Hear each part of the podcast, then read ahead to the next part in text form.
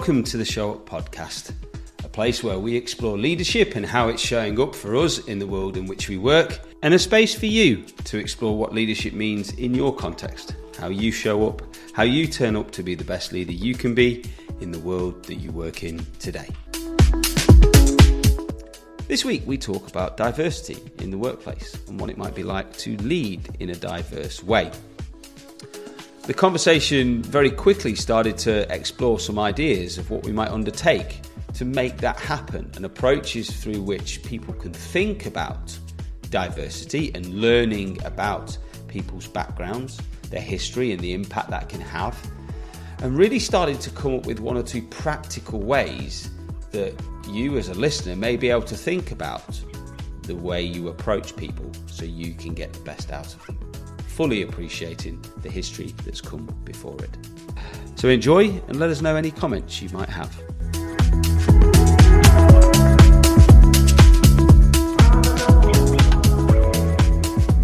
Afternoon, gents, and welcome to this next episode of the Show Up podcast. Whoop, whoop, whoop, whoop.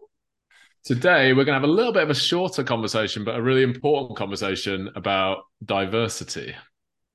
And we're very conscious that we are three white, straight males discussing diversity, and that this is a potentially risky thing for us to do. But we also think it's an important topic, and we're not going to shy away from it. And the reason that we wanted to talk about this was I've made this observation recently that diversity has been talked about a lot for a, a, number of years now and is pretty well established as something that is important and beneficial for teams. And there are a number of different ways we can think about diversity, which we'll get into. But one of the bits that's missing in that conversation, I think, is the is what it's like to work in a diverse team. So we often have this sense that or we're told that working in a diverse team is better for us. We get better outcomes, we get better solutions. The businesses perform better when teams are diverse. And all of that is true. The data supports it. And I think Jamie might have some data we can throw in later to, to back that up. The reason that that works is that you have people bringing different viewpoints and experiences together. And what you're really trying to get at in a diverse team is cognitive diversity, a range of different ways of thinking and different experiences.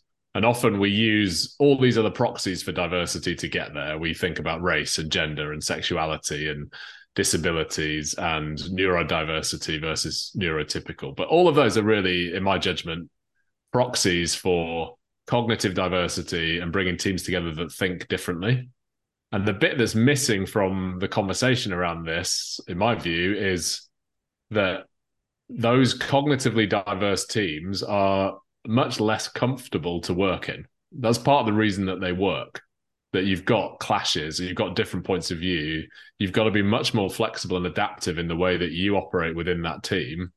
And in the context of leaders and leadership, the leader of that team or everybody in that team that's playing a leadership role of some kind has to adapt to working in that more cognitively diverse team. So that's the angle that I'm interested to take on this is is it how do we get comfortable with that discomfort and how do we navigate our way through working in a diverse team where people might have experiences that are alien to us, have points of view that we don't agree with, and that we need to listen to and take on board and ultimately get to decisions that lead to better outcomes. That's the angle I'd like to take. Graham, how about you? It's fascinating, actually, because I'm reading something. I'm going to read something I've got in front of me because I had to submit a RFP recently to a client, and they've asked a very specific question around diversity. Um, the question: How do you address diversity and cultural differences in your coaching style? And I'll read my response if that's all right, because I think it ties in nicely with where you're coming. Well, I hope it does. Um, and I said, to me, culture is one of the fundamental factors that influence an individual's character and behavioral preferences. It can be the source of motivation and where the architecture for choice is designed and developed. Because of this, I approach all coaches with a curiosity to, curiosity to learn of their culture and the role it plays in shaping how they show up in the world today, including their leadership style. Removing judgment in my approach, I find is critical to appreciating all that diversity and cultural difference offers and the positive impact that can have on the world. So, as you say about what you're starting to see is important and noticing is important in this systemic ecosystem of teams, what I like about that cognitive diversity piece is it's not diminishing the importance of any one of those particular facets you mentioned. I think the the focus that's been on years has really paid attention to the fact that there is value in every single person and where they come from and their history. What I think is as we move forwards and look to find solutions, or how to bring that board. We're now starting to move into this phase of using diversity to its maximum effect. That's my dude for now. Nice. Jamie? Jamie. Well, you know what? As I was listening to that, thank you for Graham for sharing your last bit. But as I was listening to Deri, um, the description of the thing that isn't being addressed really started to um, click on the light bulbs in my head around topic, other topics that we've covered um, so far in this series. I'm sure we'll dip into again in future. And this idea that um, what you're essentially doing is finding a proxy for different ways of thinking, but managing that and interacting with it or collaborating with it is difficult. It's certainly more difficult than just being part of a group that thinks the same way but with that difficulty comes breakthroughs and and and opportunities for new ideas to really test boundaries that either are in place for no good reason or actually need to be broken down. And it made me think of the some of the capacities of adult development around opposable perspectives or opposing perspectives and the ability to both understand them and hold them inside a team construct that is truly diverse and how challenging that really is because it's not something that's just naturally part of necessarily our makeup. Um, and I think therefore there's so much so much of that diversity discussion to be had about what does it really ask of you as a leader both to be a role model for but then to create a container in the space for others to truly be comfortable with the discomfort of truly diverse teams and, and opposable perspectives and different experiential backgrounds and so on and so forth that are all very constructively then explored. That's a really powerful topic. That's certainly more than the time we've got now, but it's just filled my head with that.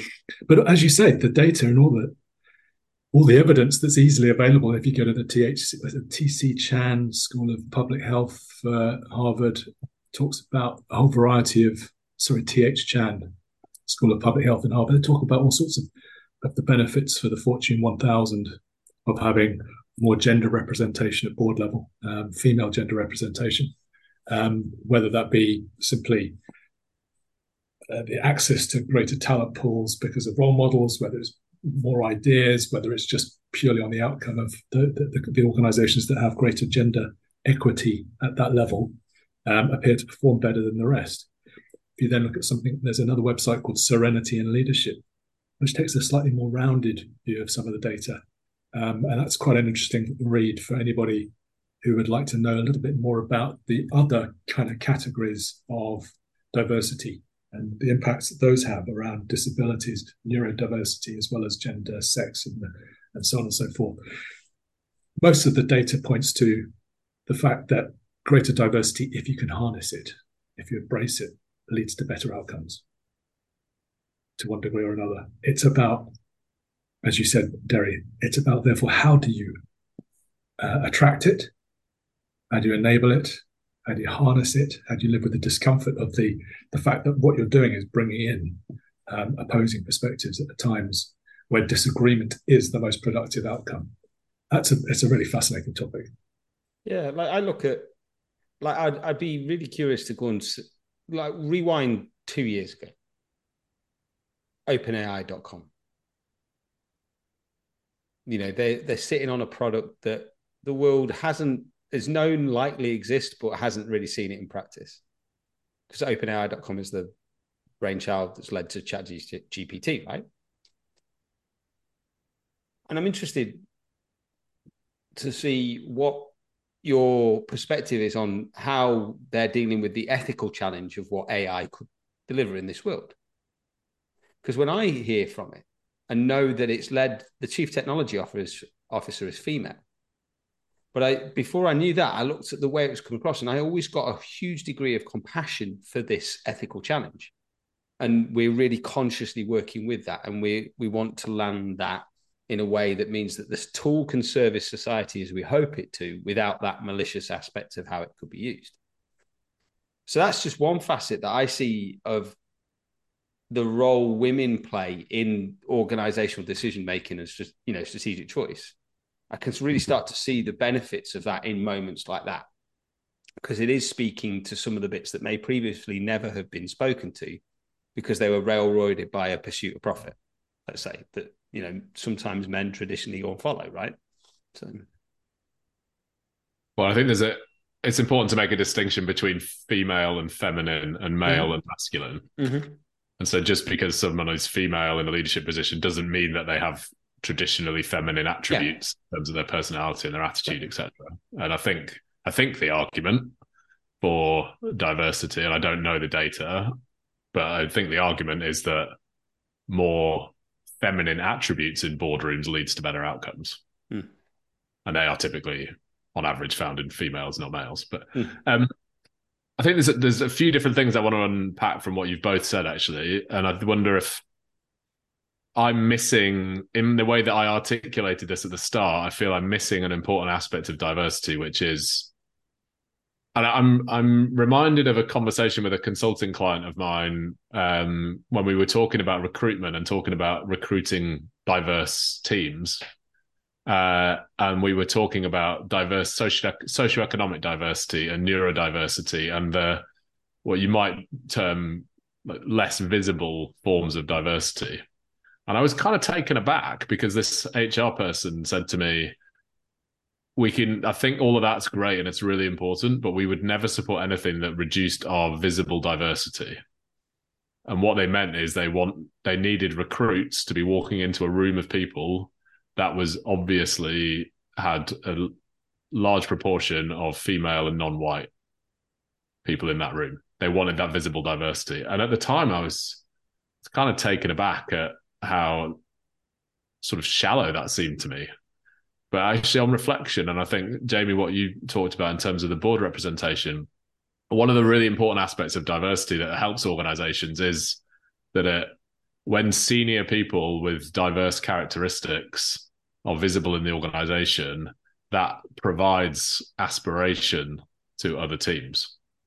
And for leaders kind of progressing through, it helps them look at people at senior levels and think, okay, that there is a role for me there. I can fit in there. I'm part of this organization. And I think that's probably an important angle on it as well. Mm. That is not about my original kind of setup of this conversation was about problem solving in specific teams and the challenges of that. But actually there's a there's an immediate problem solving benefit to diversity and there's the longer term benefit of having a, a more visibly diverse team. And I think one of the challenges for organizations is how do you get not just the really obviously visible facets of diversity to be visible, but how do you get socioeconomic diversity and uh, mindset diversity and neurodiversity? How do you get those aspects to be visible and known in the leadership team as well? Yeah. Um, as you're describing it, I'm starting to think of another idea, and we're kind of layering on different um, aspects of complexity to what is already a quite a complex emotional topic for many. Um, it's it's the question: How do labels that relate to the different categories of diversity help or hinder the adoption of truly diverse practices? So I'm thinking to myself, as we start to use the labels of the different categories, what happens if I miss one? What happens if I put more more importance on one than another, depending on the context I'm in as a business, as a leader. Given my own biases, that, almost certainly will influence which of those I would probably put in order, even if I wasn't necessarily trying to put them in order of priority. So I'm thinking, oh, blimey, the labeling here actually could expose what I do or don't appreciate about diversity. That puts me slightly on edge. I can feel it. Then the other side of it is um, without the labeling, how do you speak to the representative groups? So how, you, how can you encourage people to identify, as you said, identify that this is something that is embraced here? Um, so it helps and it hinders in that respect. But it's one of these things that I think over time, um, now that there are almost certainly more labels for groups in society than there have been at any time in history that are considered um, perhaps part of the portfolio of the richness of society that should be embraced from a diversity standpoint, it's kind of inevitable that they will be used. But I'm thinking, wow, how does it help? How does that make things more difficult, more challenging, more complex for a leader to navigate? And is there a, is there a simpler way of just saying we love differences? Well, I, would, I think that's a great point, Jamie. I and I think when you play out the trend that we're seeing at the moment of ever more labels, ever more groups, if you really play that out to its end game, you end up with everybody in a group of one. Mm. And yeah, we might label that group of one using whatever whatever we like, but there's uh, people will exist at this kind of intersect of multiple different groups, and then I and then I and I don't think that's helpful. I don't think I don't think a lot of these labels are particularly helpful. And I go back to what Graham referenced, and the two words that stood out for me in your response to that RFP, Graham, were a curiosity about the individual and a lack of judgment. Mm. And I even what I don't think he said it, but implicit in there is a lack of assumption. Yeah. And one of the risks I find with the labels is that you label somebody as gay and you make a whole ton of assumptions about how they think, mm. which is nonsense. Mm. In exactly the same way as you label someone as a white male and you make a whole ton of assumptions about how they think, and it's mm. nonsense. And any other of the yeah. the sets of labels, it's curiosity about the individual, which I think is well, that's it. Like my wife, you know, my wife's British-born Chinese. She was raised in a Chinese household. She's raised in Chinese culture, and she very much thinks in that way. She she was raised in the West, so she sees both sides of it. But there are times when I see her Chinese heritage coming through in how she approaches a problem or how she enjoys a moment and things like that. And I don't remember the time when I used to judge it as a problem. I just used to know, oh, it's a bit different to the way I think. Let's see what where she's coming from. Let's learn about it. Let's let's get under the surface of that. And I I wonder if it would be worthwhile looking it through this lens to your question, Jamie, of how we move beyond the labels and, and stuff like that. We use the anal- the the frame that's come up for me is the one that Deri you gave us all those moons ago. PIES, physical, intellectual, emotional, spiritual. If we start to look at diversity from that lens, the physical to me very much comes out as what you see what do the other layers start to show you if we think about diversity? Point for discussion. Yeah, I like that. I really like that. And actually, if you were to actively do that, you're actively forcing yourself to look beyond the physical, to look beyond the label, and particularly to get to that emotional level, mm. which is you know something that we all, I think, have a belief is important within yeah. within organizations. Um, because the intellectual one is what I've just described. Take the time to go and have a look at the other side and learn about it. That for me feels like an intellectual exercise. So, what's then the emotional level? Start. To, I, I've now started to think through what the emotional level of this might look like, and I start to think, well, it's an appreciation for where that heritage comes from. It's simple things like my wife speaks Cantonese. Cantonese language is very, very direct. It doesn't have a lot of the nuances or emotional twinges that we we see in English language. So if I say to you, pass the salt and pepper, the Cantonese version is salt and pepper, please. It's it, it hasn't got the can you please and all of the context that comes back with it. So from an emotional level, I start to see myself noticing, okay, she isn't trying to be rude by asking, just saying salt and pepper, please. it's there's no rudeness in it, despite what lessons of Englishness, let's say, might have taught us about, oh, you should use your P's and Q's politely when asking for someone to do something for you. And that's where I start to, the emotional level starts to come in for me. I've, I've given you boys this frame. What's this frame sparking off in the way you well, think I just about thinking, diversity?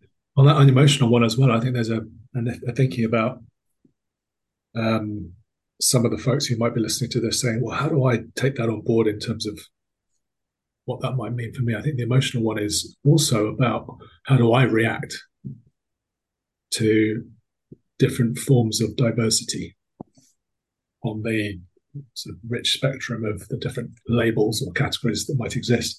How do I respond to it? Do I feel comfortable with it? Do I feel threatened by it?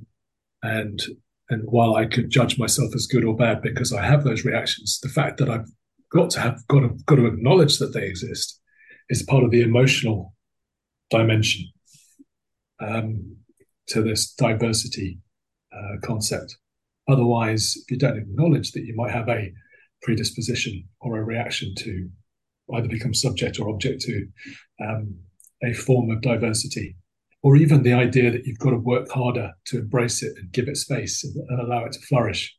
Um, that's something that I think is um, a fascinating thing to explore as well. The, the, the PIES acronym, I think, works on so many different levels with the diversity concept without having to call it diversity.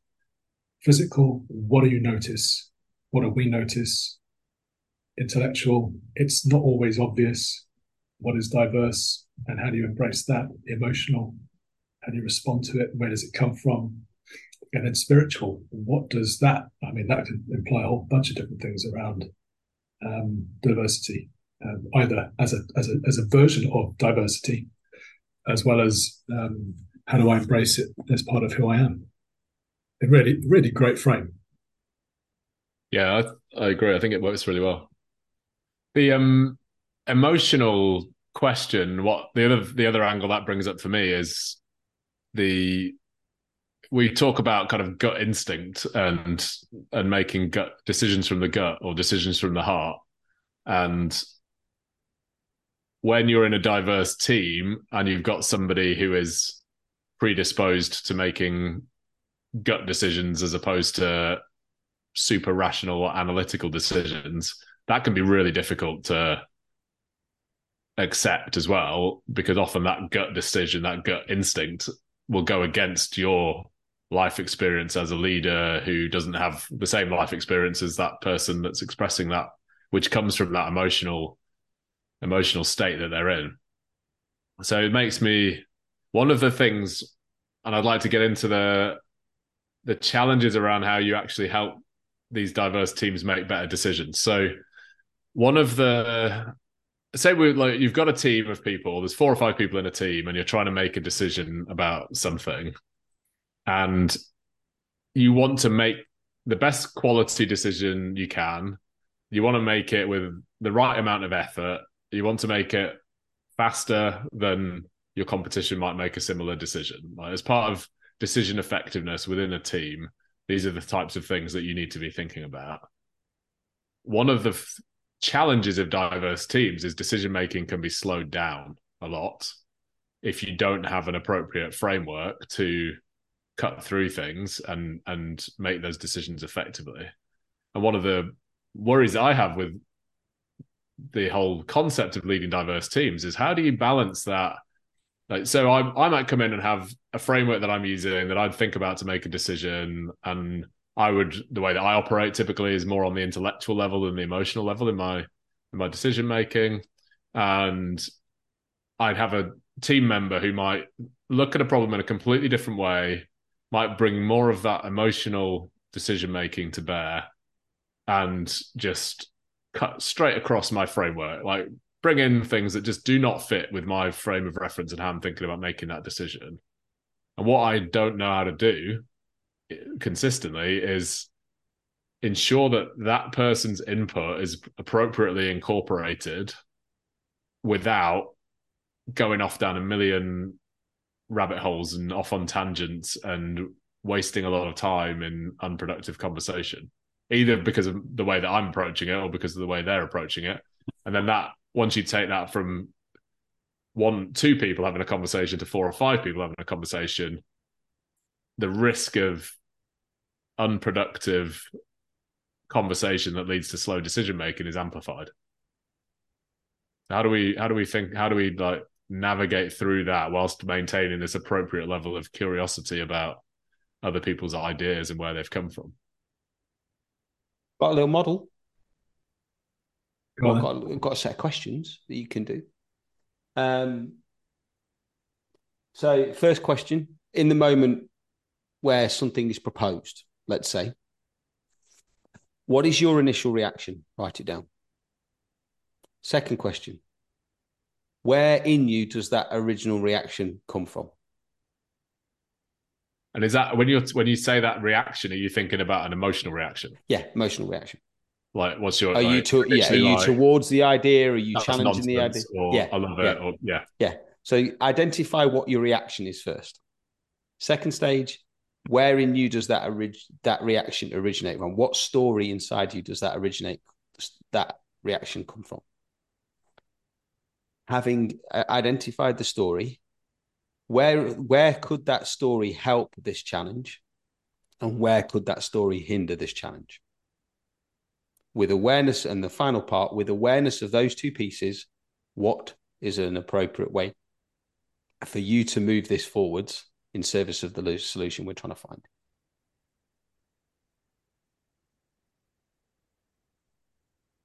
and would you run that with everybody in the group Yeah. So Writing rather than talk about, oh, I just want to talk about the story of emotion that's going on, because we we've all sat there, right? We've all sat there in those moments where everyone talks, oh, I think this and I don't think that, and we've got to factor this, and it becomes a 20 minute round robin. If you lead people through those five parts, or four parts with a 3A and 3B, if you want to look at it that way, lead people through that, everyone share, then say from, from what we've all heard, then what do we think are three things that we should take forwards into this thing? So you're given a chance for that filter of emotion to just dissipate out and be considered consciously to potentially take forwards. That's one way you could do it. i like that so run run through those four steps again so what was my initial response? Reaction. initial emotional response yeah. yeah, initial emotional response. What story of mine does that emotion result from? If I factor the, if I think of that story, what helps this solution we're trying to find, or what hinders it? What factors are critical for us to take forwards? Bearing that in mind. so what's the emotional response what story is triggering that Yeah. What's the sorry what's your third question again What's the? It's that's two part. That's the choice. That's the road of choice moment. What could help us with what we're trying to achieve, and what could hinder us from what that story brings to the table? okay and then given that what should we take forward as a group yeah okay and what sort of stories might come up in that to bring it to life for people Uh, an example, because I've ran this this model before with people, and an example is particularly in older generational teams. We've been there and done that before. It never works. Story behind it. When we did it last time, it really hurt me that we didn't get to the solution that we wanted. Okay, so what we know is that the the part of it that's hindering you is the feeling of not wanting to feel that way again. But what helps us is that realize that it's actually based on your experience of the past. So could we look at this differently? What's different between the previous time we ran this or that there? So it cuts through that judgment and the bias and the assumption that's going on that's leading to the first statements. Yeah. Or in that example even like okay given that past experience that's making you feel fear and Hmm. uh, disconnection from this idea what what would we do if we implemented this idea to reduce the likelihood of Hmm. a similar outcome to last time Hmm. for example Yeah. yeah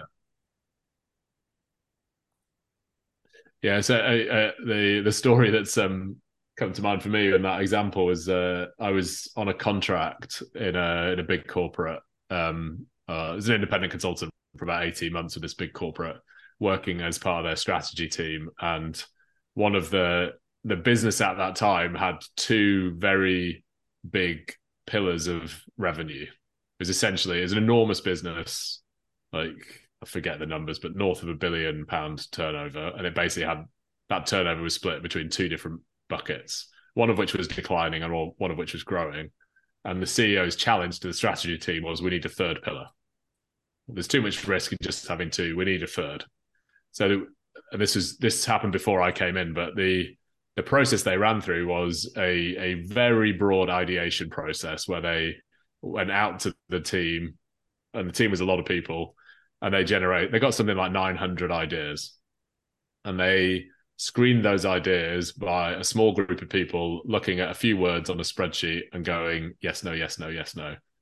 And of those 900 ideas they rejected approximately 895 of them on that basis and then they took a few forwards and the ones they took forward were flawed in various ways and, and never went anywhere and i remember coming in and thinking like it's such a shame that all of these ideas got rejected by a small number of people saying that'll never work hmm. at that level. And surely there's a better way of getting ideas from this enormously diverse group of people in that in that team getting them in and considering them more openly and figuring out how to how they might how they might run forwards so I'm just reminded of that like gut instinct of, well, I don't like it. It'll never work. I'm going to reject it. Mm. And the leadership failure there, if I can bring this back to leadership, I think was to concentrate the decision making in the hands of people that were allowed to decide yes or no on ideas without having to justify those decisions or or share those decisions more broadly. Yeah, just I, like... I can I can just take my gut instinct of fear and reject things, and therefore not have to do as much work afterwards. And we'll just say, oh, we, we had ideas, but they'll never work. And that strikes me as being more susceptible to the judgment bias and things that people place in the diversity moments where they're just taking it on face value. You know, yeah, rather than actually exploring their own story before seeing different stuff. Jamie, you've leant back in your chair in a ponderous and wonderful manner. Yeah, yeah. I'm just almost in awe of the the scale of the the topic. Um, noticing that we've explored it from a what is it? How do we define it? How do we help somebody understand the complexity of it? Um, we've not got much into many practicalities of it, but there's just a whole ream of things that I'm now thinking of in terms of if I was a leader today in an organization, either my my first leadership responsibility or I'm responsible for leaders of leaders and how do I attract it? How do I um, how do I harness it? How do I embrace it? How do I welcome it? How do I re- retain it? Um, how do I how do I respond to it myself? Um, all of these are fascinating different angles or lenses on this thing that we're calling diversity. And yet, and this is the bit that I'm sitting that's pondering, how little of that is really, as, as Deri you pointed out at the very start, how little of all of those rich avenues of exploration are really discussed. Um, not least how difficult it is to really genuinely, inclusively, diversely collaborate or to work alongside folks um, who might have very different perspectives on on life or work uh, from yourself.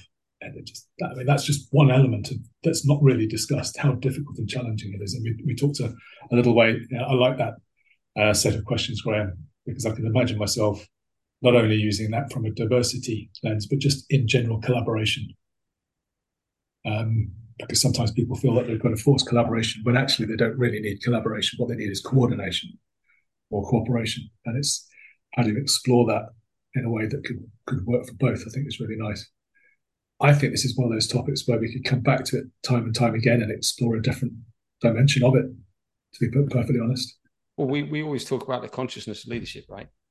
Yeah. This is one of those lenses to apply that consciousness through, which Yeah. we should always be doing as leaders. That's what I would say in response to, to what you proposed there, Jamie. Uh, one one final thought from me though is for any leader, new, medium, old, um, or long serving rather than old, because I was to say medium, what? Medium well done, medium rare, medium tenure, medium is capability.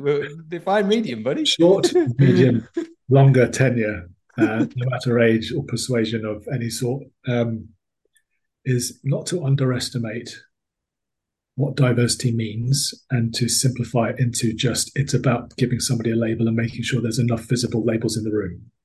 That is a singular mistake that I think some of the diversity activist lobby, which we haven't even talked about that, um, is is failing their stakeholders with trying to boil it down to the fact it's just about giving people labels and making sure there's enough of a spread of those. It's it's much deeper, it's much richer, it's much more exciting, it's much more fulfilling and productive and, and positive than all of that. But it's it's complex and it's hard. Before I leave to Deri Agreed. to finish, I was going to say the build I would add on that is as leaders, don't stop by just what you physically see. Keep mm. going, learn more, explore more, find the potential that's there in every single one of us. It would be my thing. Well, this has been a remarkable conversation because I came in thinking we're having a short conversation this week. We'll probably just scratch the surface. And actually, I'm leaving with several light bulb moments and, and frameworks to walk away from with this. So, first of all, I've got fundamentally, if you want to make diversity work for you, you've got to come in with a sense of curiosity, a lack of preconception, a lack of judgment. Secondly, we've got the practical tool of using PIES physical, intellectual, emotional, spiritual, and thinking about where someone's coming from on each of those levels. We've got Graham's very practical four questions of if I have a an emotional reaction to somewhat something that someone says, what is that emotional reaction? What's the story behind it that is triggering that reaction in me? How can that story serve or or counter the decision we're trying to take, and therefore, what should we as a group take forward and adapt and learn from as a as a result of that emotional reaction that you have? So, in I think we've only been talking for forty minutes. We've covered a lot of interesting ideas within diversity. There is a ton of other stuff that we can talk about, but there's still three or four really practical things that we're walking away with. And I hope that people listening can take those and run with them. And uh, we'd love to hear your own experiences of diversity as well. So thank you very much, gents. That was a very eye opening conversation.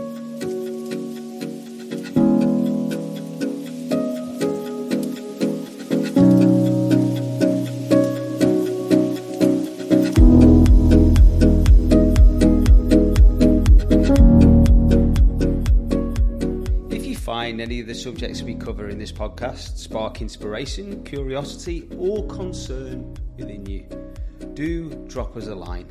Details are in the comments below, and we'll be happily there to listen and see how we can offer the best support for you.